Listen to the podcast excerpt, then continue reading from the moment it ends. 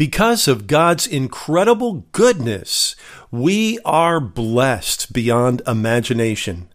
Today, we explore the blessings of real and lasting satisfaction from God. We also look at God's justice for the oppressed and personally knowing Him. It's all coming up next on Daily in Christ.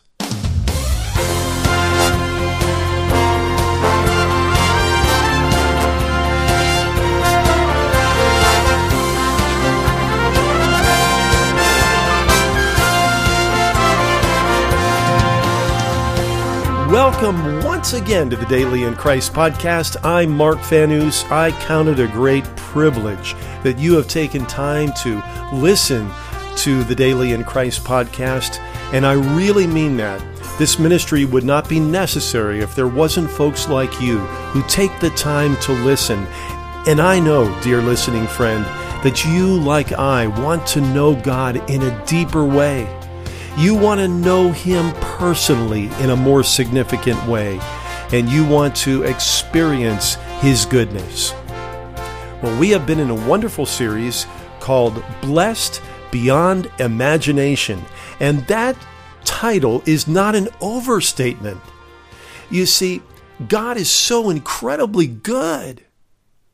He blesses us abundantly even beyond what we can conceive or think of, even beyond imagination, precisely because of His infinite goodness and greatness. A theme verse has been Ephesians chapter 1 verse 3 which says this, Blessed be the God and Father of our Lord Jesus Christ, who has blessed us with every spiritual blessing in the heavenly places in Christ. All throughout the Bible, from the book of Genesis all the way through the Revelation, we can see this blessing God. And we have been in the Old Testament for the really for quite a good chunk of this series so far. In Psalm 103, now this is not a comprehensive read of all the blessings of God. If we were to do that, that would take a long time. Did you know, for instance, that there are thousands of verses, thousands, excuse me, not verses, but thousands of, of, of uh, promises that are listed throughout the Word of God? Thousands. Each one of those promises is a blessing from God. But Psalm 103 traces some of the rich treasury of the blessings and the benefits of God. And Psalm 103 launches with Bless the Lord, Verse 2 O my soul, and forget not all his benefits. This verse, Psalm 103, verse 2, is a mirror sort of verse of what we see over in Ephesians chapter 1, verse 3, that says, Blessed be the God and Father of our Lord Jesus Christ, who has blessed us with every spiritual blessing in the heavenly places in Christ. You know, we may think that that delving into the blessings of God can be a bit of a selfish exercise. But that's not the case in God's mind. You see, without the blessing of God, we're nothing. And so our lives depend upon God's goodness. It depends upon God's blessings.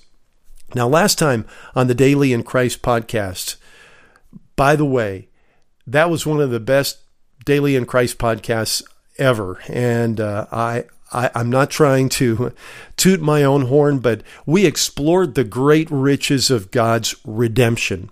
And anybody who has read the Bible for any length of time knows that the subject of God's redemption is key. It's a big, fantastic theme in the Bible, one of the high mountaintops throughout the whole range and landscape of the scriptures.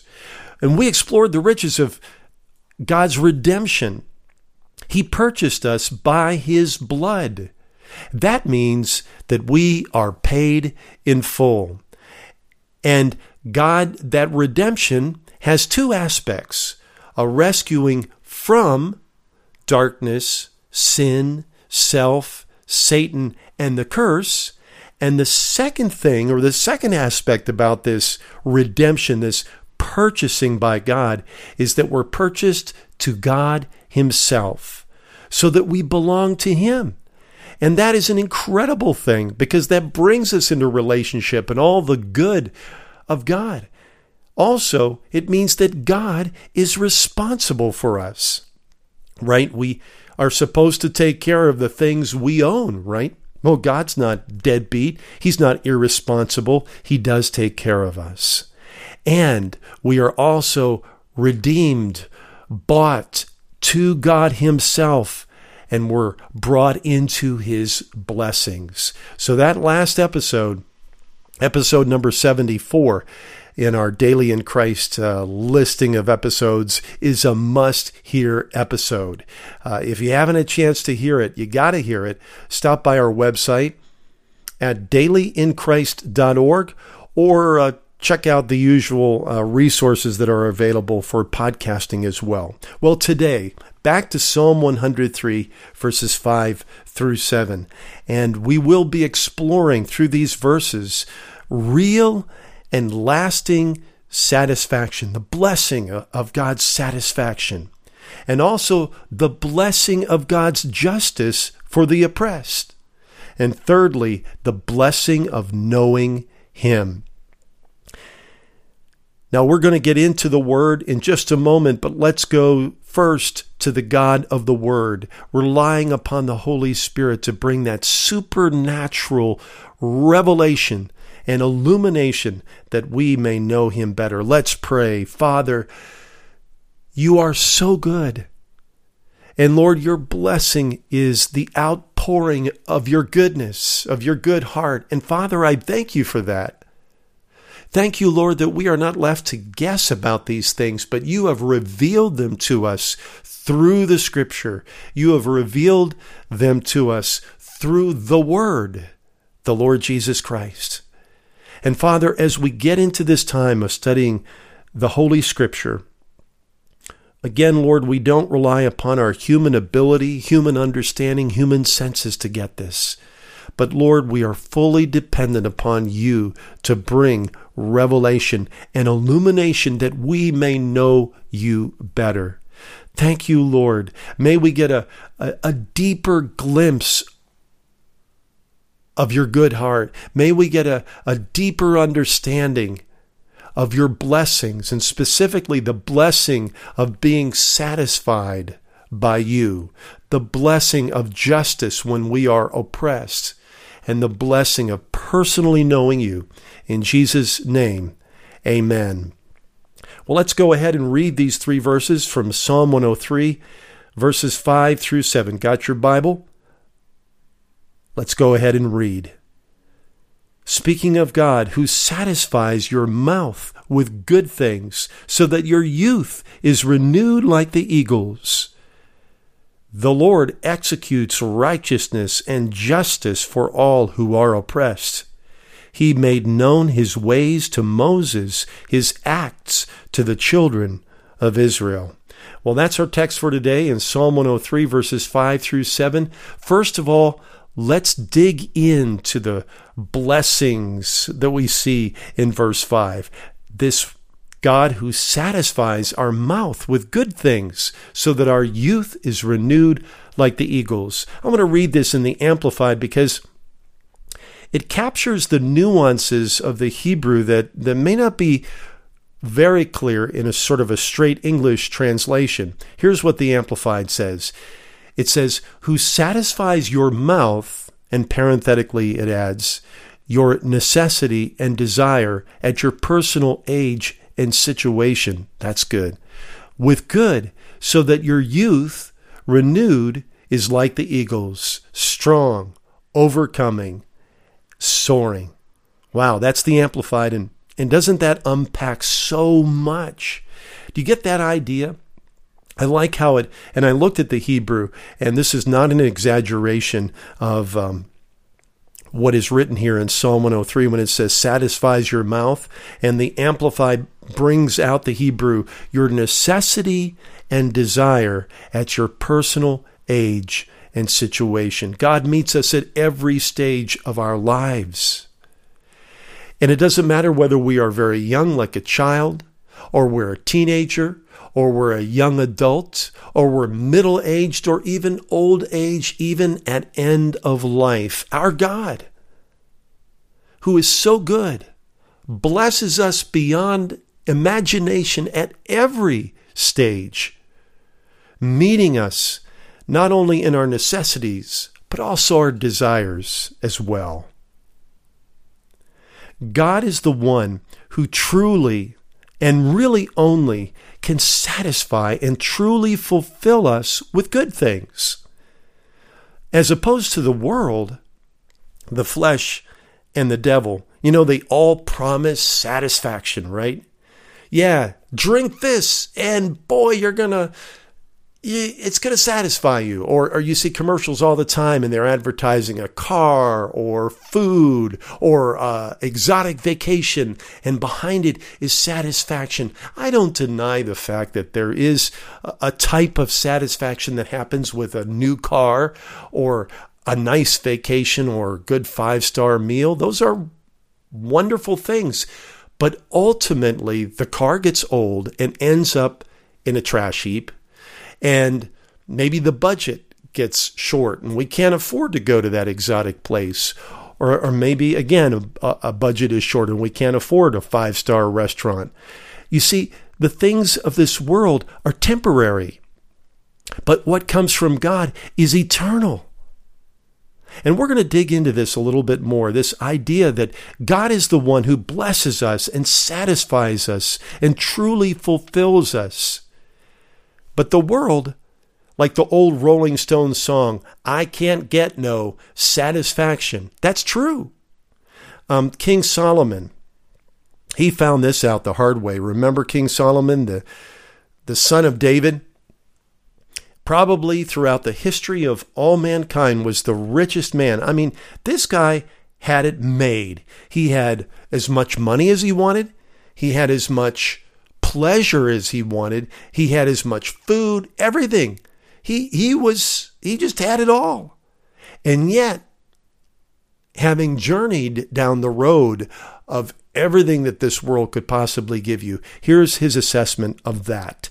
In Ecclesiastes chapter 2 verses 9 through 11, he, he says this, "So I became great and excelled more than all who were before me in Jerusalem." Also, my wisdom remained with me. Whatever my eyes desired, I did not keep from them. I did not withhold my heart from any pleasure. For my heart rejoiced in all my labor, and this was my reward from all my labor. I want to stop right there. The guy worked hard. He was a king. He had matters of state, and he kind of thought, you know what? I deserve whatever. I deserve whatever money can buy. I can deserve whatever pleasure, whether it be of the taste buds or sexually or whatever. He could get it. And his justification was, I work hard. I, I deserve any pleasure. And he says, I did not withhold my heart from any pleasure. But look at the end of this thing. From the richest man in the history of the earth who could afford anything, this was his assessment of things. Verse 11 Then I looked on all the works that my hands had done and on the labor in which I had toiled.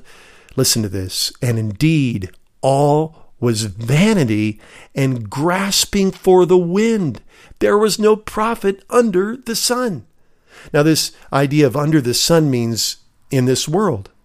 And, and I like that word picture, grasping after the wind. Can you grab a hold of the wind? I mean, the wind is around, it's moving, it's blowing, but you try to hold on to it, you can't. He equated the things of this world, the labors of this world, the toiling of this world, and uh, you know what? I deserve a break today of the world, and said, It is vanity, literally empty. So take it from the man who had it all in this life, who said, Folks, at the end of the road, this is a dead end road.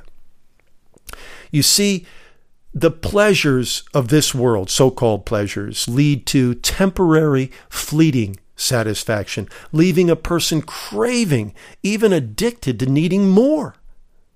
The pleasures of this world lead to misery, premature aging, disease, and death. what a bargain.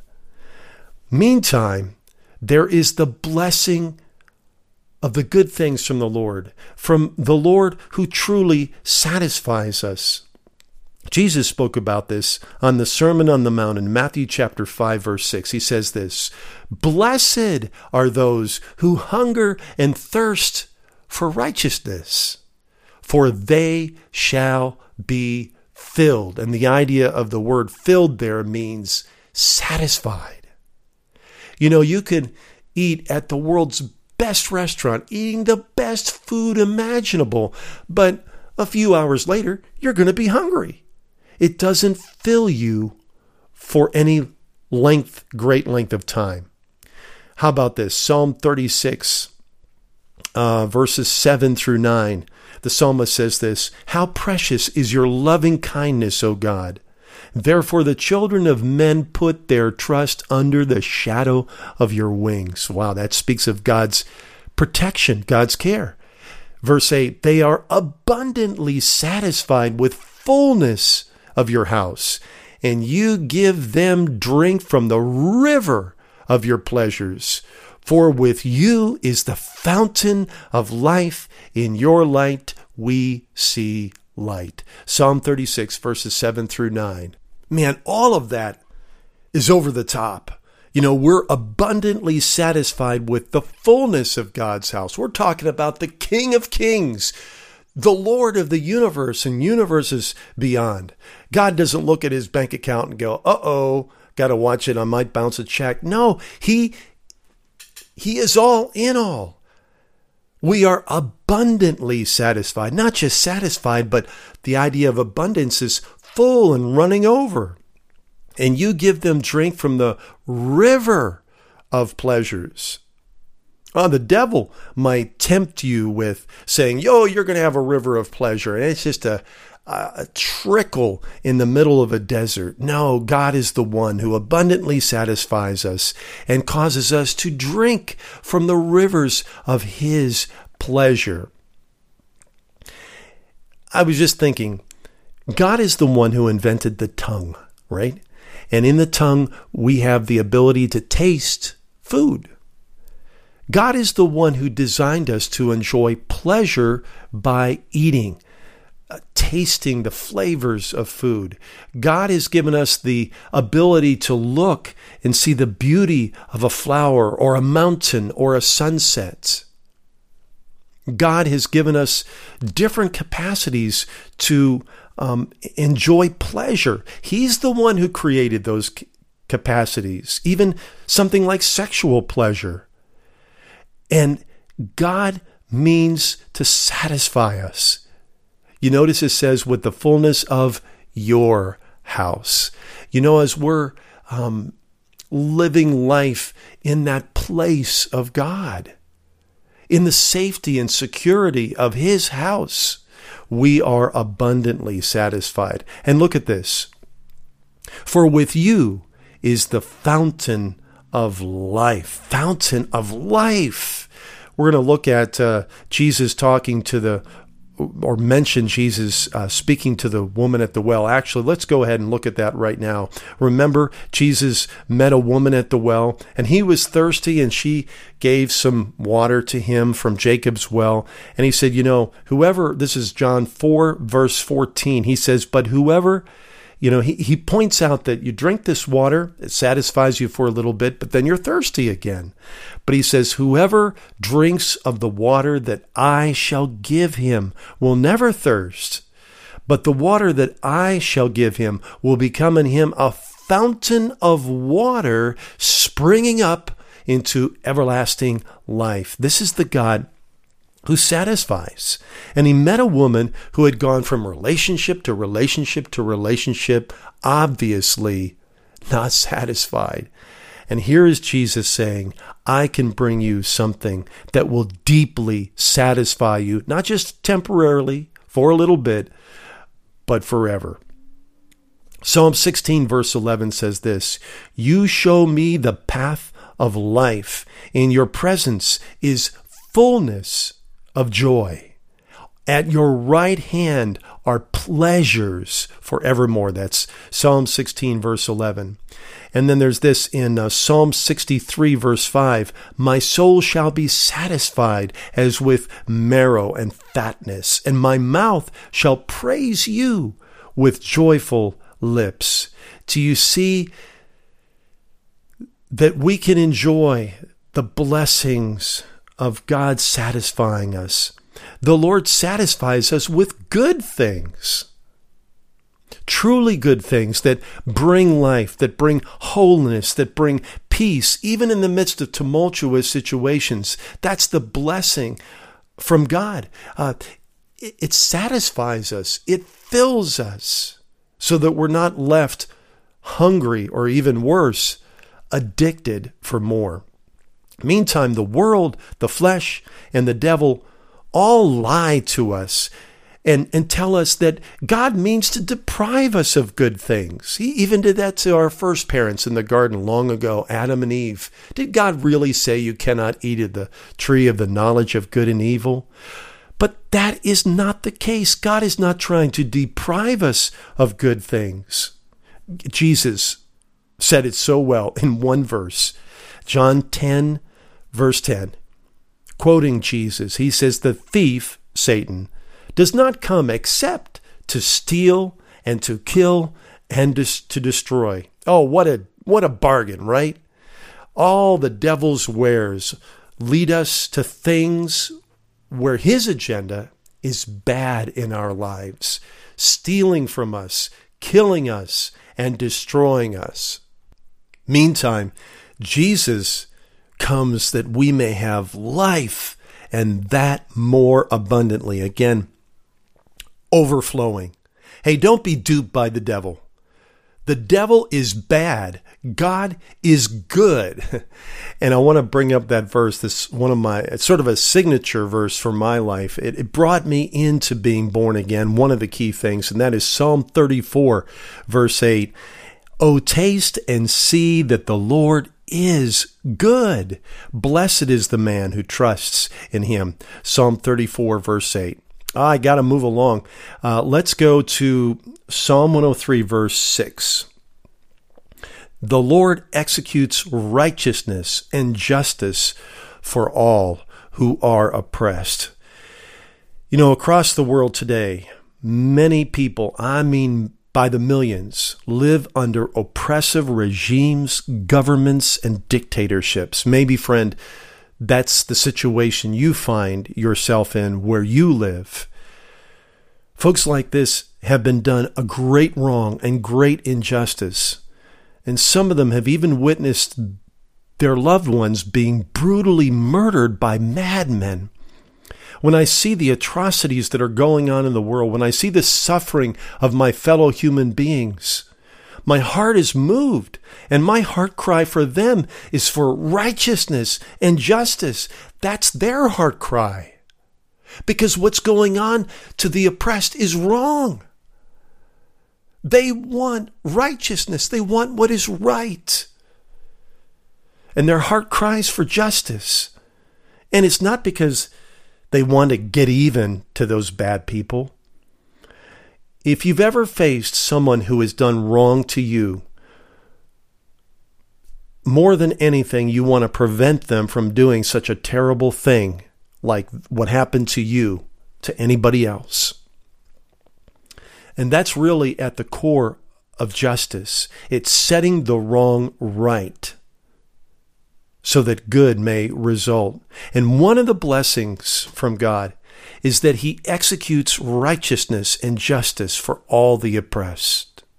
Psalm 72 verse 12 says this, For he will deliver the needy when he cries, the poor also, and him who has no helper. Psalm 72 verse 12. Mm. How about this? Psalm 146 verse 7. God is the one who executes justice for the oppressed who gives food to the hungry. The Lord gives freedom to the prisoners. Psalm 146, verse 7. I thought about freedom for the prisoners. And in North Korea, talk about an oppressive regime. There have been people who enjoy freedoms in other places, maybe in America, who were who have been arrested recently in North Korea for exercising the very God-given freedom in that place. And for that, they are oppressed and thrown into miserable prison conditions. God is the one who gives freedom to the prisoners. God is the one who executes righteousness and justice. And God triumphs over evil. Listen to this from Psalm 37, verses 9 through 15. This is the larger perspective. And I realize that when we go through oppressive situations, when someone is doing wrong to us, we want it fixed now. But invariably, justice takes time. And it says this, but let me just say this. Though it might take time for justice to be executed, justice will certainly be executed by God. Psalm 37, beginning in verse 9 For evildoers shall be cut off, but those who wait upon the Lord, they shall inherit the earth. See that blessing? For yet a little while, and the wicked shall be no more. Indeed, you will look carefully for his place, but it shall be no more. But the meek shall inherit the earth, and shall delight themselves in the abundance of peace. The wicked plots against the just, and gnashes at him with his teeth. The Lord laughs at him, for he sees that his day is coming. The wicked have drawn the sword and have bent their bow to cast down the poor and the needy, to slay those who are of upright conduct. Their sword shall enter their own heart, and their bows shall be broken. That's in Psalm 37, verses 9 through 15. And then over in um, Psalm 73, Psalm 73, verses 18 and 19. Here's the destiny of the wicked. Surely you, God, set them in slippery places. You cast them down to destruction. Oh, how they are brought to desolation, as in a moment they are utterly consumed with terrors. Psalm 73, verses 18 through 19. I think about Adolf Hitler, one of history's most despicable men a diabolically, demonically driven, wicked man. Millions of innocent people died through his treachery. And it looked like the world would never be rid of Hitler or Nazism. But his end came swiftly in Berlin as the Allied troops were pounding the city with uh, munitions and eventually they found the bunker where Adolf Hitler was hidden and bombed it. He was blown to smithereens. That was his quick end, and that spelled the end of the Nazi regime in Germany. How about uh, Saddam Hussein, who had done incredible atrocities, even against his own people? His sons were entertained watching people being cut up, destroyed, crushed. And when he was found, he was found like a rat burrowing in a hole, miserable, despicable, and he was hung by his own people. Justice. Yes, God brings the blessing of justice. The oppressed are blessed with God's righteousness and justice. Pray for that in the earth today. Pray for God's justice and righteousness to prevail as it will. And pray about specific situations. If there are things that are going on in the news, instead of sitting there and stewing about what, fretting about what's going on when it comes to the wicked, pray about the situation. Get a godly perspective on the thing. Stop listening to the endless torrent of bad news on the news and get into the good news of the Lord. As a matter of fact, when I am oppressed, when I am distressed about the ungodliness and wickedness of this world, and I'm finding myself fretting and kind of getting caught up with the spirit of the age, I have a biblical pres- uh, prescription from the Lord, really. And I, I require myself to sit down and read. And I just read portions from these two Psalms. It's easy to remember Psalm 37 and Psalm 73. They're powerful Psalms that bring out the long, longer term picture. It's sort of like a zoom out. You know, when we're in the midst of distressing situation, evil seems so big and impenetrable and, you know, indomitable, something that can't be defeated and stopped. But if you zoom out, via the Lord's perspective through the Word of God, you see that, that, that destruction is heading their way. And as it says there, in Psalm 73, uh, God puts them on slippery paths. It's it's like they they're walking and all of a sudden they slip and fall and they fall irrevocably to destruction. Now that doesn't mean that the believer doesn't pray for that wicked person come to salvation. My first prayer is that that person would get saved. They are operating by the spirit of Satan who is operating inside of them because they are lost they are children of wrath and they need salvation. They need to be born again.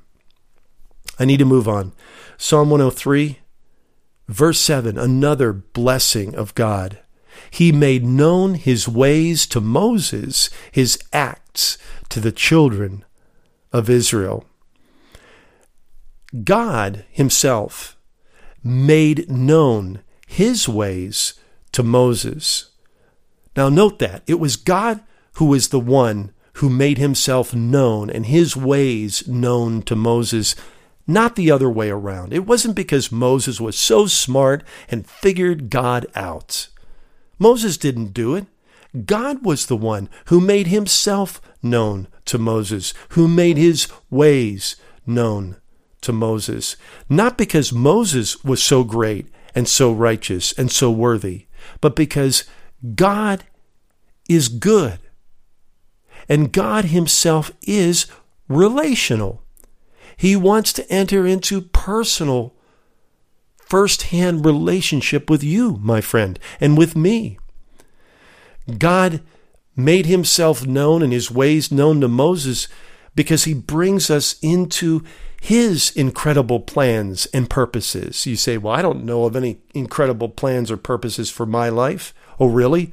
Read the end of the Gospel of Matthew and you'll see the Great Commission, where God charges every believer to go into the world and preach the gospel to every creature, to make disciples of the nations. That's not a task for the uh, ministerial profession. No, it's for every believer. God does bring us into his incredible plans and purposes. Do you know that in 2 Corinthians chapter 5 it says that we are new creations in Christ?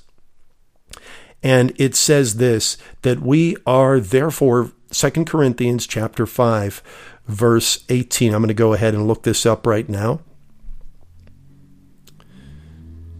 Now all things are of God, who has reconciled us to himself through Jesus Christ and has given us the ministry of reconciliation. That is, that God was in Christ reconciling the world to himself, not imputing their trespasses to them, and has committed to us the word of reconciliation.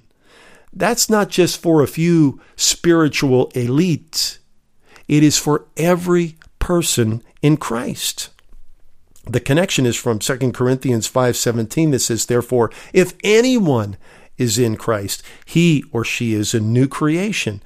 Now watch this. Verse 20 2 Corinthians uh, chapter 5 verse 20 now then we are ambassadors for Christ as though God were pleading through us we implore you on Christ's behalf be reconciled to God for he made him who knew no sin to be sin for us, that we might become the righteousness of God in him. Think about it. God has made us new creations, those of us who have been born again by the grace of God through faith in Christ. New creations. And He's given us a noble task to share this message of reconciliation with the world. We are His ambassadors. What is an ambassador? An ambassador is a representative of a king in a foreign land. That's who we are. Reminds me of a situation a number of years ago. I was talking to a young man who was in the construction trades, and he felt a little bit like, and I was involved in Christian broadcasting. He said, You know, compared to a guy like you, I'm just like nothing. I said, That is not true. I said, The Bible says in 2 Corinthians 5.20 that we are all his ambassadors. And I thank God that He has an ambassador in the field of construction in you. You have a noble purpose from the King.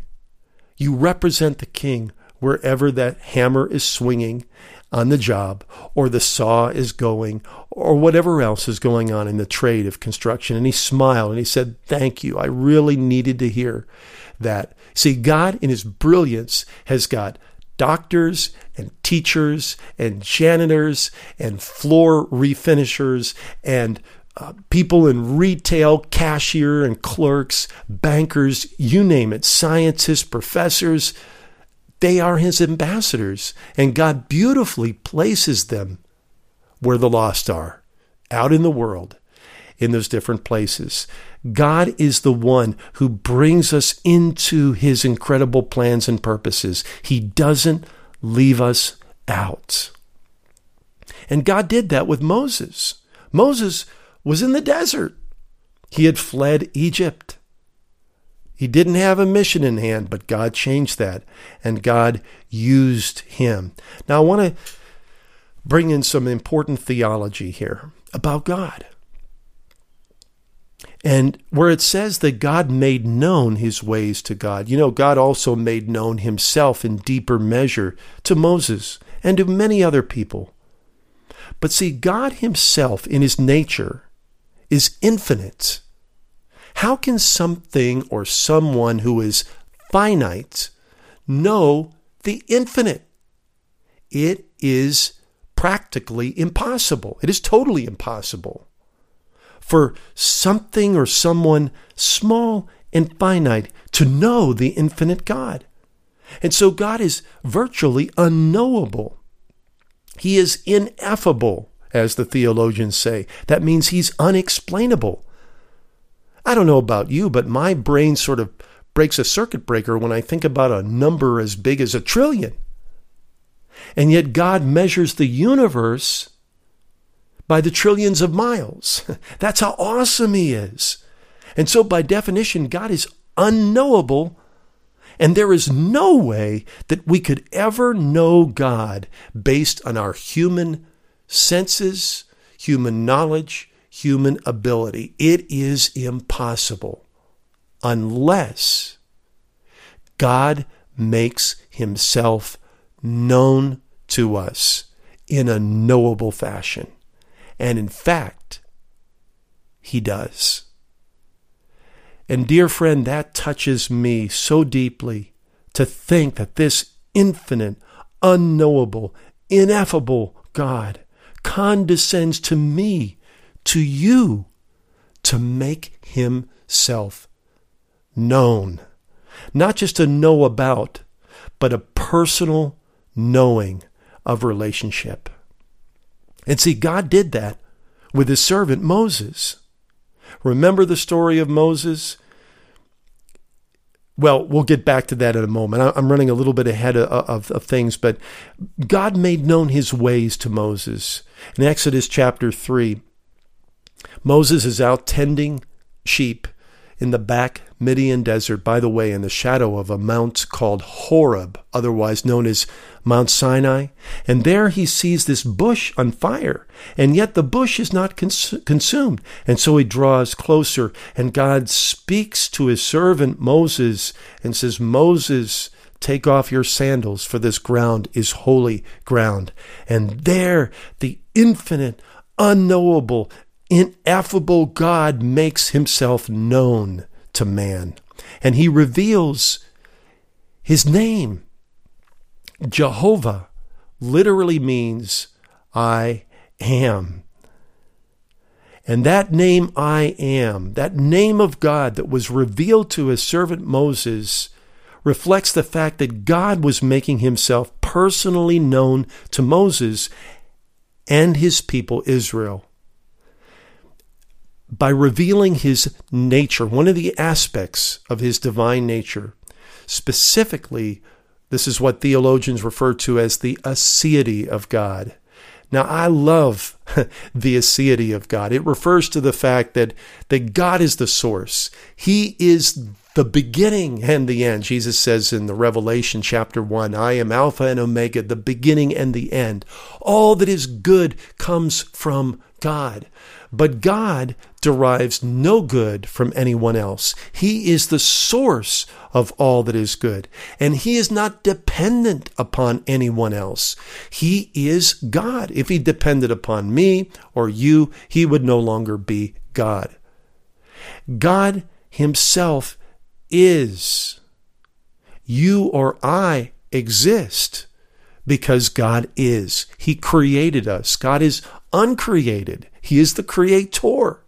That refers to his aseity. And when God said literally to Moses in Exodus 3, I am that I am, his name Jehovah is I am. And he was revealing how He is the fulfillment and satisfaction of all of our needs. Perhaps you've heard of the Jehovah names of God. These are compound Hebrew words, like, for instance, Jehovah Shalom. What does Jehovah literally mean? I am, right? We just talked about it.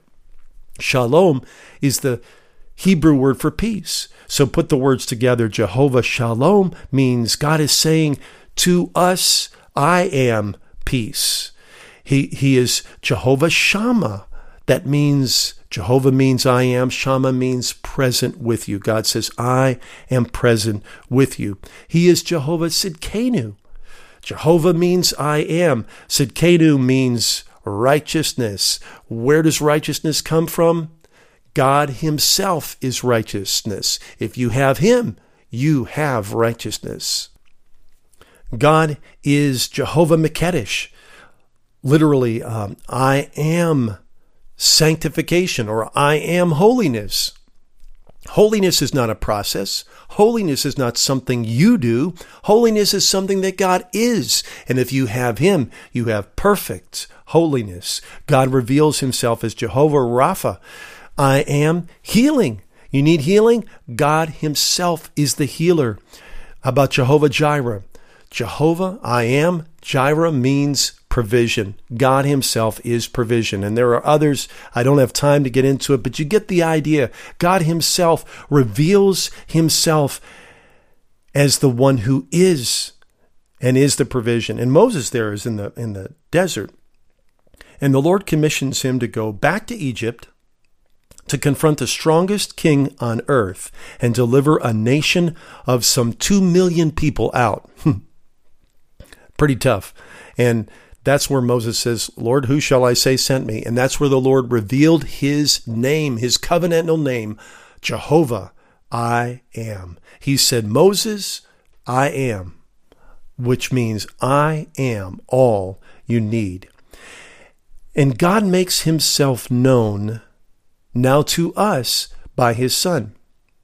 In Hebrews chapter 1, verses 1 and 2, it says this God, who at various times and in various ways spoke in time past to the fathers by the prophets, has in these last days spoken to us by his Son. Now, that is powerful. That God speaks means that God desires to make himself known to us.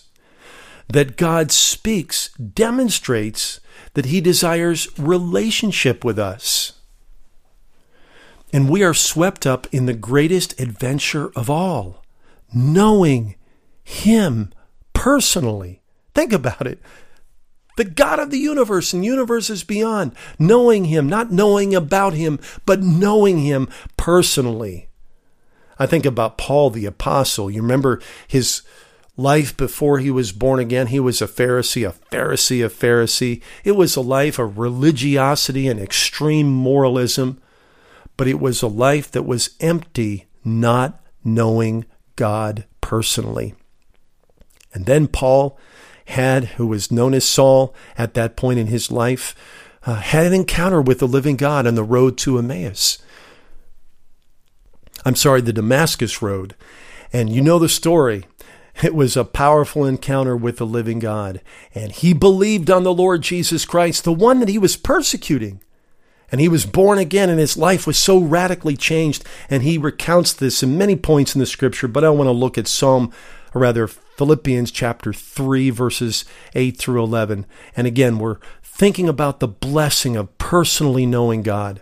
This is what Paul wrote, inspired of the Holy Spirit. Philippians 3, beginning in verse 8. Yet indeed I also count all things. That's that prior life of religiosity and, and moralism, loss for the excellence of the knowledge. And again, that, that knowledge means not just know about, but a personal, firsthand knowing of Christ, Jesus, my Lord for whom I have suffered the loss of all things, and count them as rubbish, that I may gain Christ, and be found in him, not having my own righteousness which is from the law, but that which is through faith in Christ, the righteousness which is from God by faith that I may know him and the power of his resurrection and the fellowship of his sufferings, being conformed to his death, if by any means I may attain to the resurrection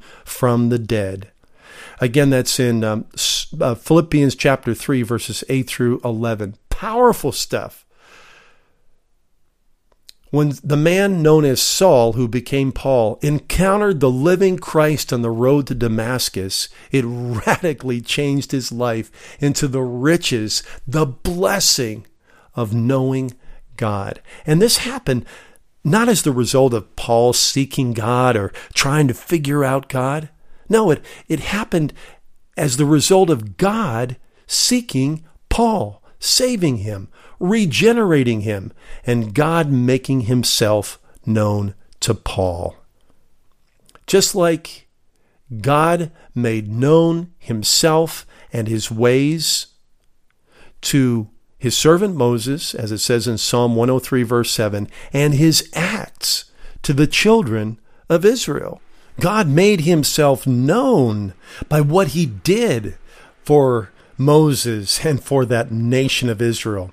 Think about what God did in terms of preserving Moses' life as a baby.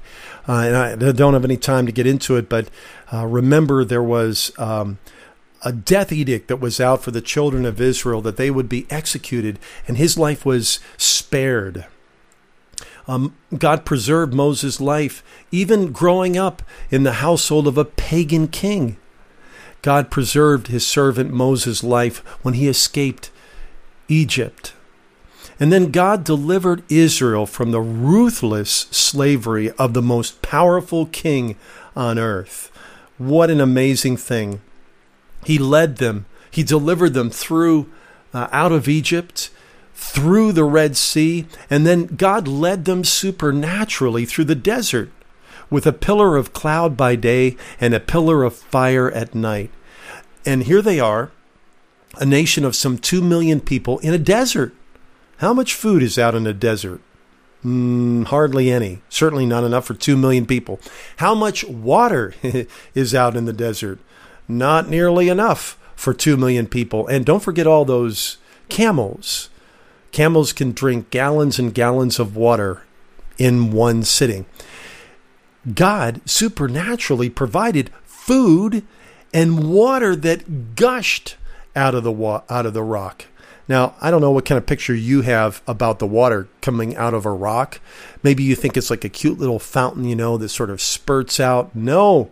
I mean, think about something that is gushing so much water out, it can water millions of people and all of their camels and all of their livestock. That's pretty amazing. God did that supernaturally. And then He led them to the promised land.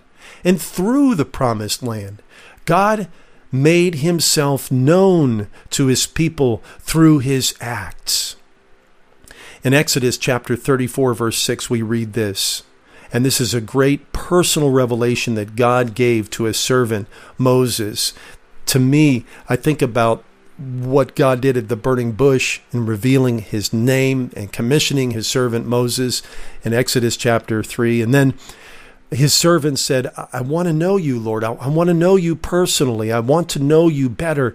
And, and God hid him in the rock and passed by.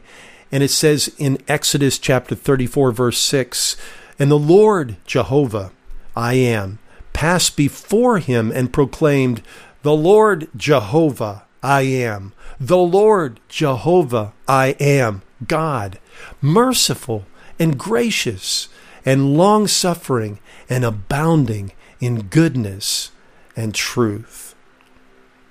At that core revelation that God did for his servants, when his servants said, I want to know you, Lord, in a deeper way.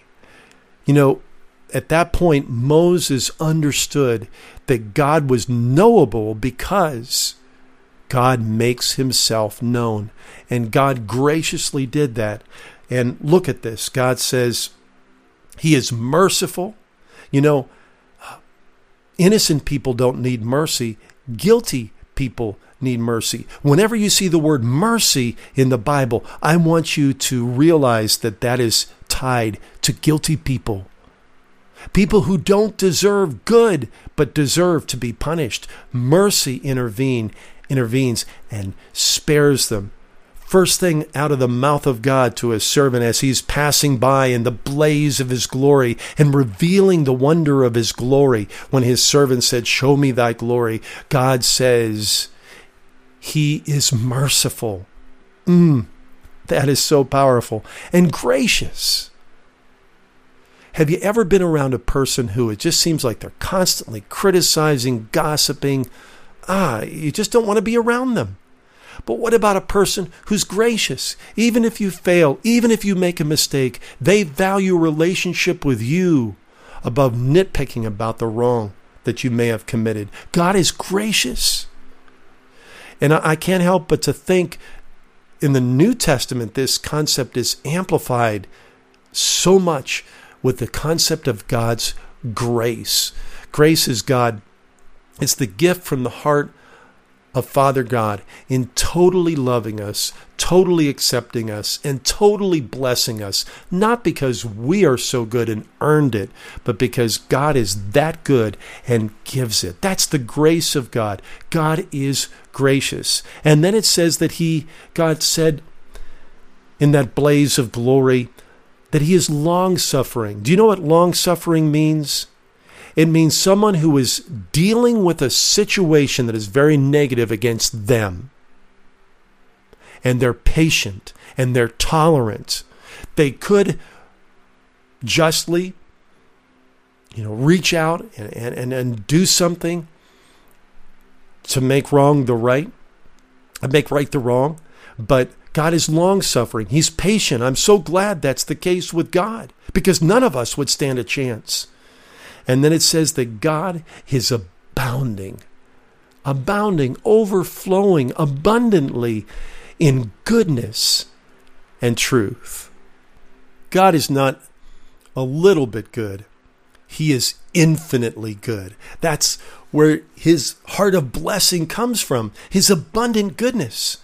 And God is abounding in truth.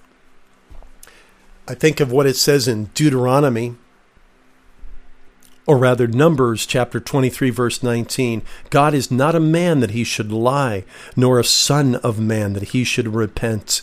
Has he said and will he not do, or has he spoken and will he not make it good? God abounds in truth. We can count on him.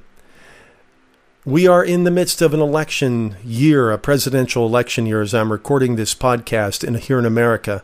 And you're hearing so many claims, and you're always wondering are they telling the truth? God is not a politician who will tell you what you want to hear and then turn around and not even begin to do it and probably do the exact opposite. No, God abounds in truth and we can bank our life on it. We can count on His integrity. So there's that wonderful revelation of the Lord Himself in Exodus chapter 34, verse 6. To his servant Moses, who said, Show me thy glory. And the Lord proclaimed, The Lord Jehovah I am. The Lord Jehovah I am God, merciful and gracious, long suffering, and abounding in goodness and truth. God is the one who gives us the blessing and the wonder and the adventure of personally knowing Him. Let's pray. Dear Father, again, we lean hard upon you and your Spirit that brings light and understanding, that overcomes our human frailty and weakness so that we can see in your light. We see light. And Father, thank you Thank you for the Word of God. Thank you for the Bible. Uh, here, just three verses, Lord, connecting to so many all across the Bible that speak of who you are, Lord. Father, I am so grateful that you are a God who truly satisfies us. That we don't have to go through life deprived. We don't have to go through life not experiencing good. At your right hand are pleasures forevermore. In your household we enjoy we enjoy abundance. And Lord, help us not to shrink back from that. Help us not to get caught up with the siren song of the world that says that God wants to deprive us and this is the good thing to do and it's all empty. It doesn't bring any satisfaction but only bondage. Thank you, Lord. You bless us with satisfaction. And Father, I thank you so much. When we are oppressed, you are the God who brings justice and righteousness. Father, I want to specifically pray for my brothers and sisters in countries and places where they are stripped of their of basic human dignity and freedom. Lord, we pray for your justice and righteousness to be released so that they can enjoy freedom Lord, thank you that no matter the circumstance, they live in the presence of the one who brings true freedom. And Father, I thank you that you are knowable, that you make yourself known to us. You engage us in personal relationship because you're that good. And Lord, I just want to echo the the desire of what's written in Philippians chapter 3 where Paul the Apostle says, I want to know him. I want to know him and the power of his resurrection and the fellowship of his sufferings, being conformed to his death, if by any means I may attain to the resurrection from the dead. Lord, we want to know you in deeper measure. Thank you, Lord, for your goodness. Thank you for revealing so much through the scripture. Thank you for revealing so much through your spirit. And Lord, we trust you to help us to make you known to others. In Jesus' name, amen. Well, you have been listening to the Daily in Christ podcast. This is a worldwide ministry that shares the good news of the God of all grace. We share the gospel of grace. And right now, we're in this series called a Blessed Beyond Imagination. And speaking of telling it, would you do a great favor and tell others about the quality, grace based Bible teaching that is found in the Daily in Christ podcast? We offer this without charge to uh, people around the world. And if you appreciate what we're doing, uh, stop by our website for more information. Uh, we would love to hear from you.